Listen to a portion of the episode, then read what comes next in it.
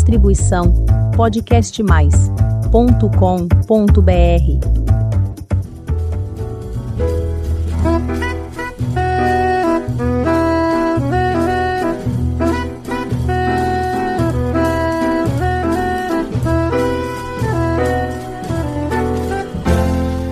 Olá, eu sou Elizabeth Junqueira do canal Avosidade.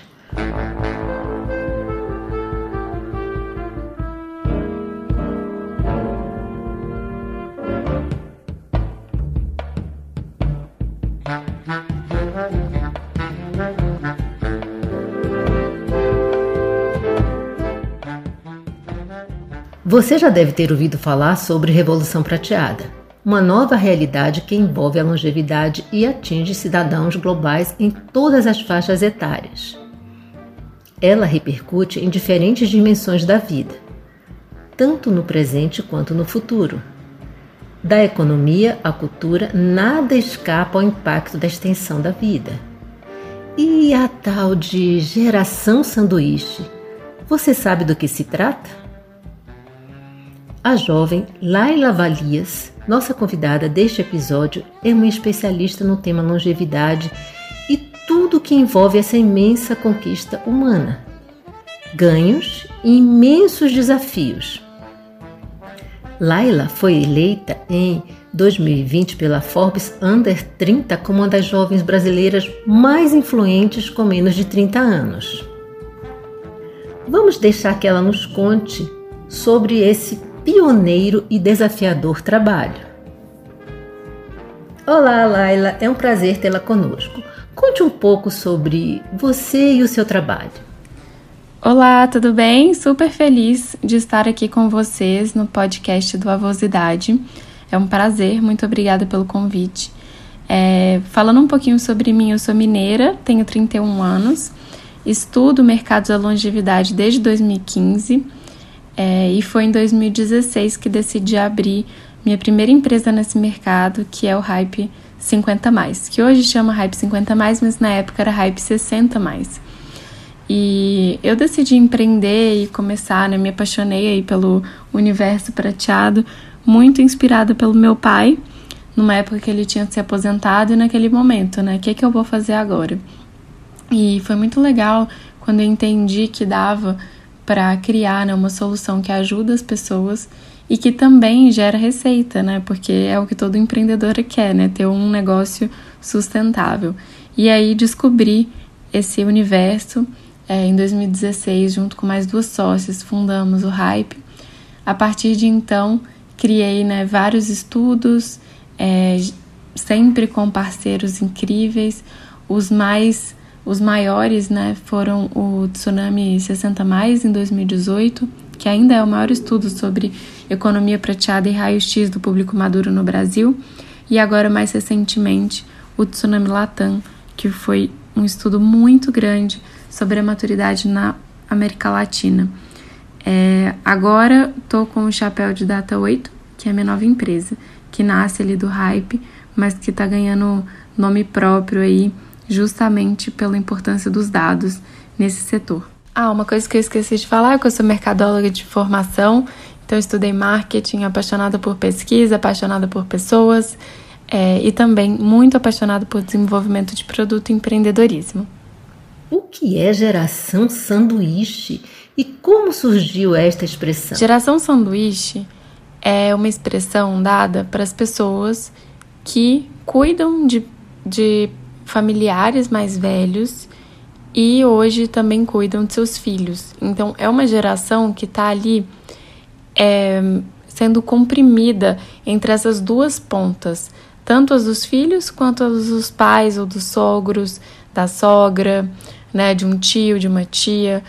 E a grande novidade é que é uma geração hoje que também está envelhecendo e que também tem mais de 60 anos, muitas das vezes tem mais de 45, mais de 50, mais de 60 anos, o que antes não acontecia, né? Então, antes, uma pessoa ali com 65 anos de idade era a última pessoa da geração que dessa família, o que já não é mais real. Então, essa é a grande novidade dessa, desse fenômeno aí da geração sanduíche que é uma, é uma questão, tanto no nosso país, nos países vizinhos, é uma questão, na verdade, mundial e global, que é a, o que acontece principalmente com as mulheres da geração sanduíche, que são as mulheres cuidadoras familiares. Peço que nos fale sobre a pesquisa Tsunami 60. Como foi feita e qual o seu objetivo? A pesquisa Tsunami 60 foi realizada em 2018. Foi um, um sonho, assim, a gente conseguir né, faz, fazê-la acontecer, porque é, naquela época, não, imagina, se hoje a gente ainda tem. A gente, agora eu não posso nem falar que temos poucos dados, viu? Porque eu fico muito orgulhosa do tanto de dados que a gente tem no nosso database. É, mas naquela época não tinha dados, então a gente falou, né, com mais de 2.500 pessoas. Ainda é o maior estudo no Brasil sobre raio-x da população com mais de 55 anos. A gente abriu geladeira, a gente abriu armário, a gente foi na casa das pessoas. Então a gente teve uma fase quanti, que é essa com mais de 2.500 casos, e também uma fase qualitativa, que foram 88 casos pelo Brasil.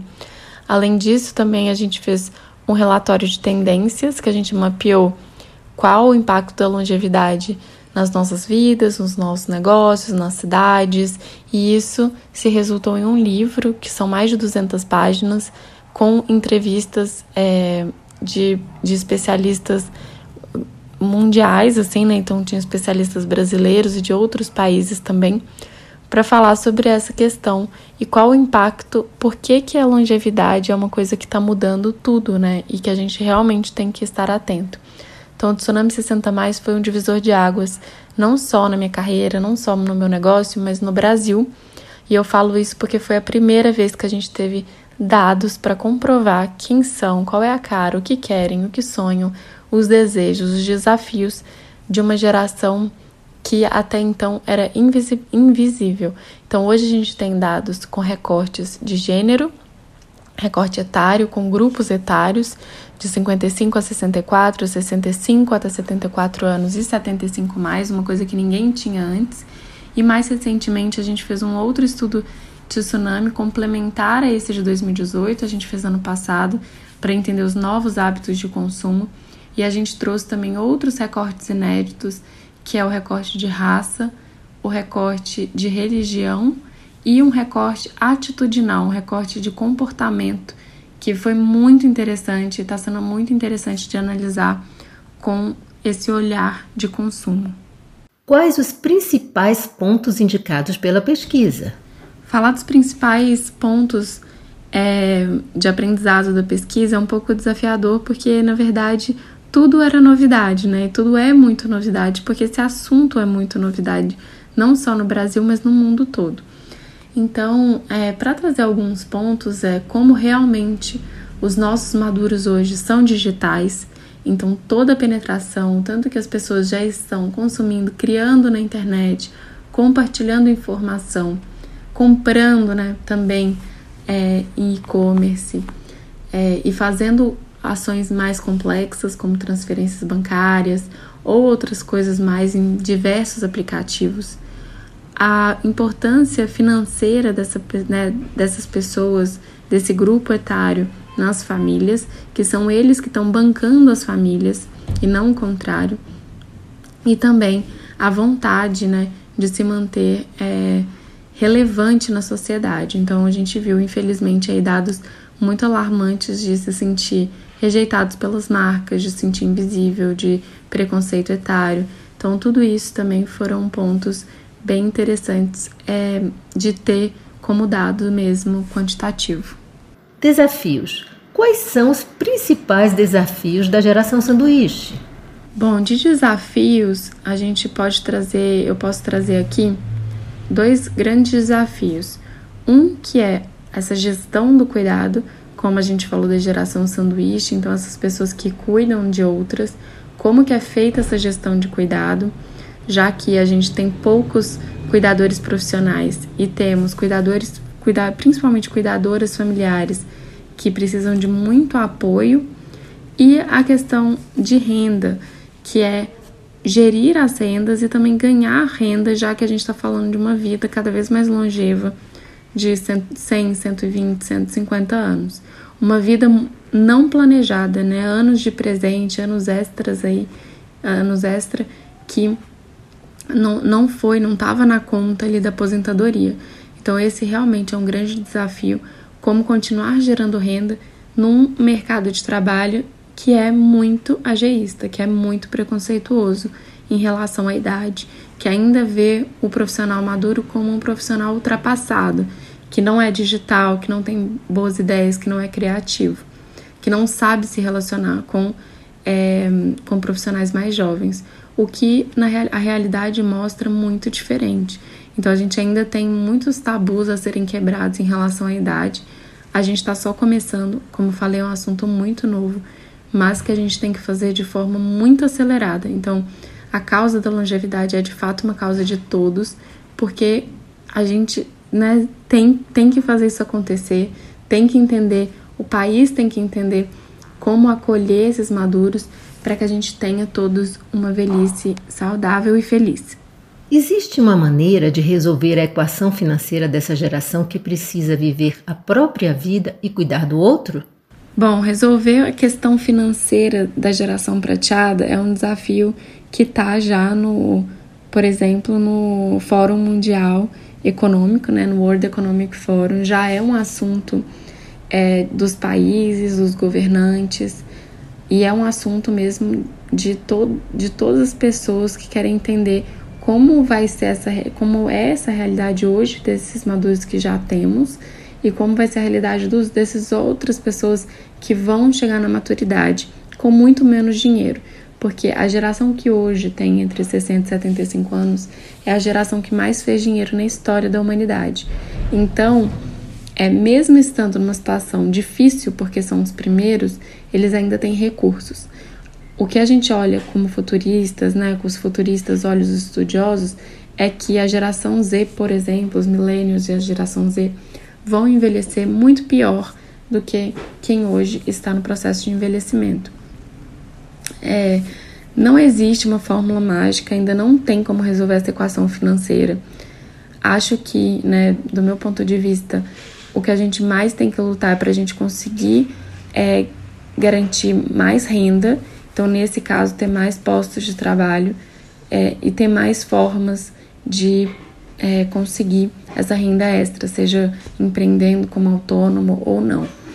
Mas o desafio é muito grande e acho que talvez, né, até me contradizendo um pouco, acho que a gente começar a ver as reformas é, da aposentadoria pode ser uma forma mais interessante de começar essa conversa. Já tem alguns países falando de da, né, da renda mínima universal como uma possibilidade disso, mas não tenho resposta e, na verdade, ninguém ainda tem essa resposta. As mulheres são as mais impactadas nesse cenário? As mulheres são sempre as mais impactadas quando o assunto é cuidado, né?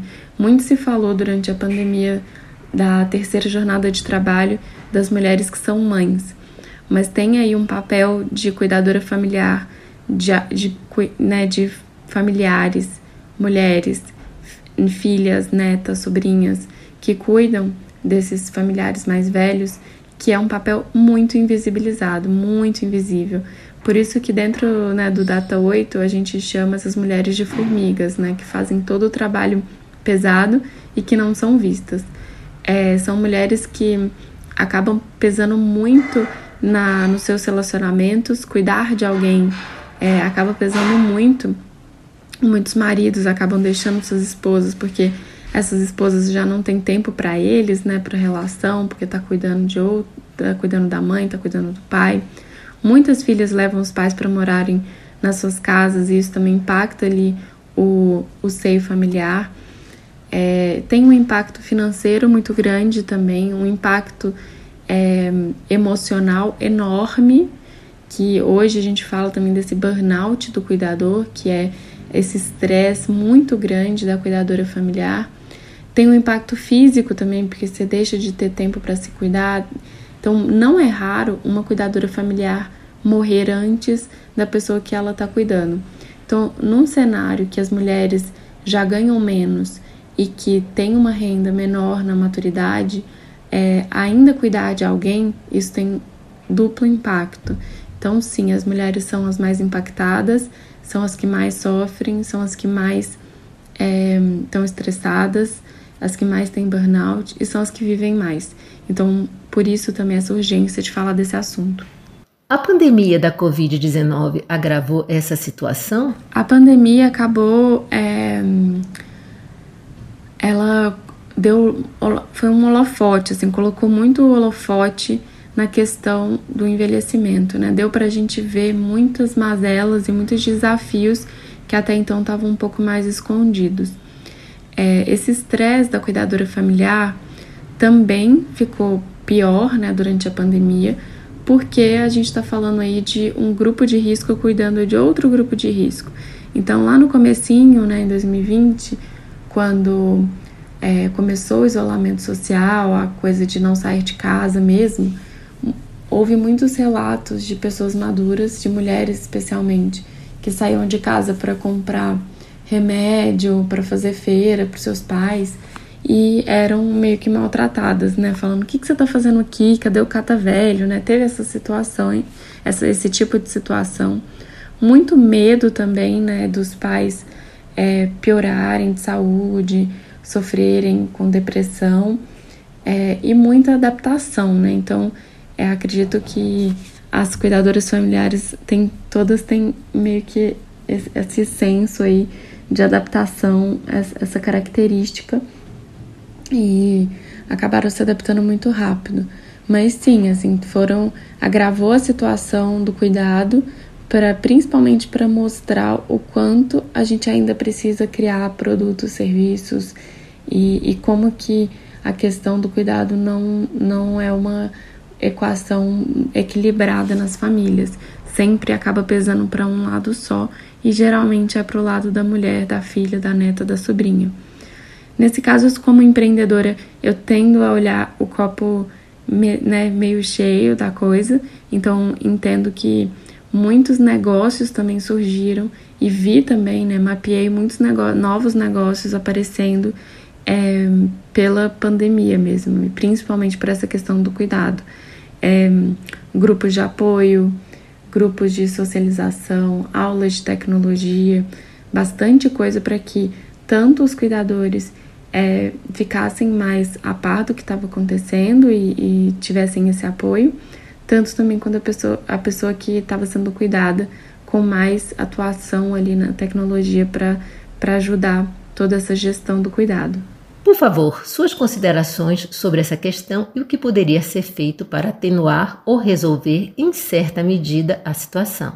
A primeira coisa que tem que ser feita para a gente conseguir mudar essa realidade e ajudar nos desafios é, das cuidadoras familiares é, é lutar contra esse ageísmo, né? E por que, que eu falo isso? Porque quando a gente não traz essa temática, a gente nem leva, nem tem, nem traz essa pauta é, as pessoas não pensam sobre isso, né? Então, nos Estados Unidos, por exemplo, já existem benefícios nas empresas é, que são de, né, de, para cuidar de alguém, né? Então, assim, do mesmo jeito que tem a licença maternidade, aqui a gente está falando de licença cuidadora familiar, o que acaba sendo muito interessante nesse novo contexto e é algo que dá para começar a se pensar mesmo para as empresas terem no seu radar aí de benefícios para os colaboradores, porque cada vez mais a gente vai lidar com cuidadoras familiares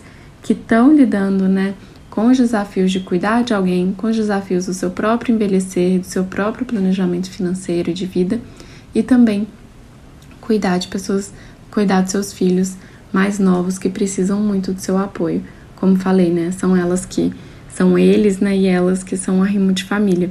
Então, a gente está falando aí de uma geração que a geração mais jovem desses filhos depende muito desses pais maduros. Conhecimento é a melhor forma de tratar novas questões. Quanta coisa nova e diferente para aprender. Você se viu em alguma das questões colocadas na nossa conversa? Nosso especial agradecimento a Laila. É muito bom ter uma pessoa jovem, talentosa, interessada e trabalhando com afinco para conhecer a causa dos longevos. Certamente, esses conhecimentos bem aplicados tornarão nossa vida mais feliz. Para você que está me ouvindo pela primeira vez, faça um convite. Visite o canal Avosidade e conheça os episódios anteriores. Tem muita história bonita para você conhecer e se emocionar. Aproveite e faça sua inscrição no nosso canal. Toda semana tem episódio novo, quinta-feira, às 16 horas. Muito obrigada pela companhia, cuide-se bem, beijinhos e até a próxima semana.